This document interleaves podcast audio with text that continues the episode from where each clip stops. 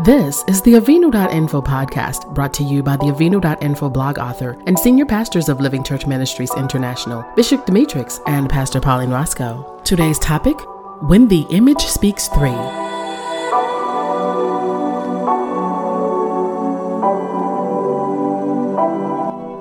For too long, the problem has been that mortal men look to God with a human lens confusing themselves with the thought that Adonai's rationale was similar to that of humankind.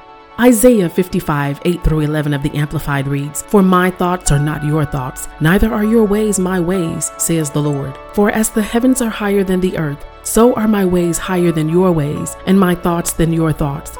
For as the rain and snow come down from the heavens and return not there again, but water the earth and make it bring forth and sprout, that it may give seed to the sower and bread to the eater, so shall my word be that goes forth out of my mouth. It shall not return to me void, without producing any effect, useless, but it shall accomplish that which I please and purpose, and it shall prosper in the thing for which I sent it.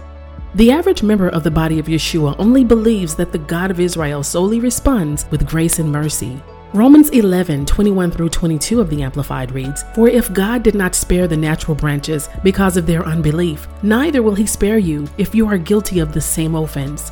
Then note and appreciate the gracious kindness and the severity of God. Severity toward those who have fallen, but God's gracious kindness to you, provided you continue in His grace and abide in His kindness. Otherwise, you too will be cut off, pruned away. Will Adonai cut people off? That's against what we believe and teach. Are we open to the fact that tragedy can serve a purpose in God's prophetic plan? Romans 11, 7 through 8 of the Amplified. What then shall we conclude? Israel failed to obtain what it sought, God's favor by obedience to the law. Only the elect, those chosen few, obtained it, while the rest of them became callously indifferent, blinded, hardened, and made insensible to it. As it is written, God gave them a spirit, an attitude of stupor, eyes that should not see, and ears that should not hear, that has continued down to this very day.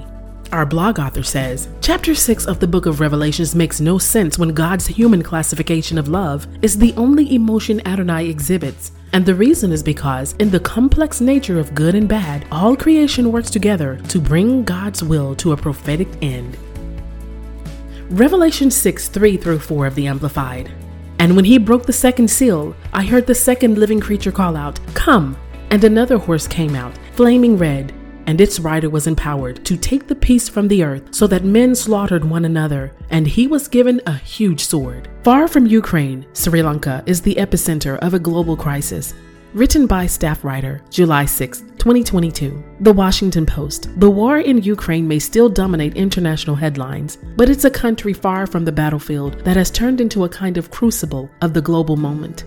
For months, Sri Lanka has been in an economic death spiral, a public debt crisis, exacerbated first by the toll of the pandemic and then the disruptions provoked by Russia's invasion of Ukraine, has led to shortages in food, fuel, cooking gas, medicines, cash, and other essential commodities. In a United Nations survey, some 70% of Sri Lankan households reported cutting back on food consumption, with food price inflation running at around 57%. Contrast that roughly 10% in the United States from the previous year. The country of 22 million is more or less out of fuel, and fresh shipments are still days away. Nations who are depending on Ukraine's wheat and oil, such as Africa, the United States, and Sri Lankans, are having tremendous political unrest. Mounting public anger and protests brought down the government of Prime Minister Mahinda Rajapaksa in May, but crisis conditions endure and fears grow over the potential of new clashes between security forces and ordinary irate civilians. Rolling power cuts are now standard parts of daily life, as are days long lines for fuel. Schools and offices have been closed at least through the week in a bid to keep Sri Lankans off the road. Wall Street Journal, July the 11th, 2022.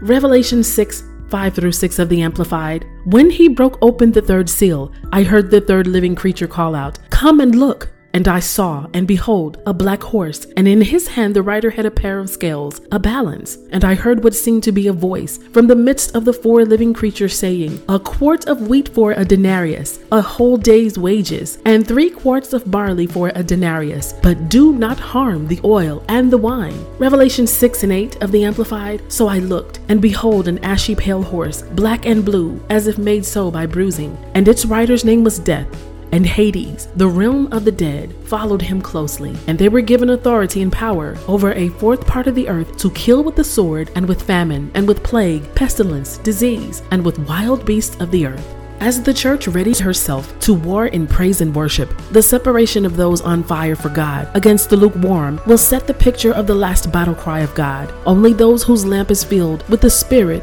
and those who are hot but not cold will stand with Yeshua, Jesus Christ of Nazareth, will awake to the resurrection to life. Revelation 3 14 through 22 of the Amplified, and to the angel, messenger of the assembly or church in Laodicea, write, these are the words of the Amen, the trusty and faithful and true witness, the origin and beginning and author of God's creation. I know your record of works and what you are doing. You are neither cold nor hot. Would that you were cold or hot. So because you are lukewarm and neither cold or hot, I will spew you out of my mouth. For you say, I am rich, I have prospered and grown wealthy, and I am in need of nothing, and you do not realize and understand that you are wretched, pitiable, poor, blind, and naked. Therefore, I counsel you to purchase for me gold, refined and tested by fire, that you may be truly wealthy, and white clothes to clothe you, and to keep the shame of your nudity from being seen, and salve to put on your eyes, that you may see. Those whom I dearly and tenderly love, I tell their faults and convict, and convince and reprove and chasten. I discipline and instruct them. So be enthusiastic and in earnest and burning with zeal, and repent, changing your mind and attitude. Behold, I stand at the door and knock. If anyone hears and listens to, and heeds my voice, and opens the door, I will come into him, and will eat with him, and he will eat with me. He who overcomes is victorious. I will grant him to sit beside me on my throne, as I myself overcame, was victorious, and sat down beside my Father on his throne. He who is able to hear, let him listen to and heed what the Holy Spirit says to the assemblies or churches.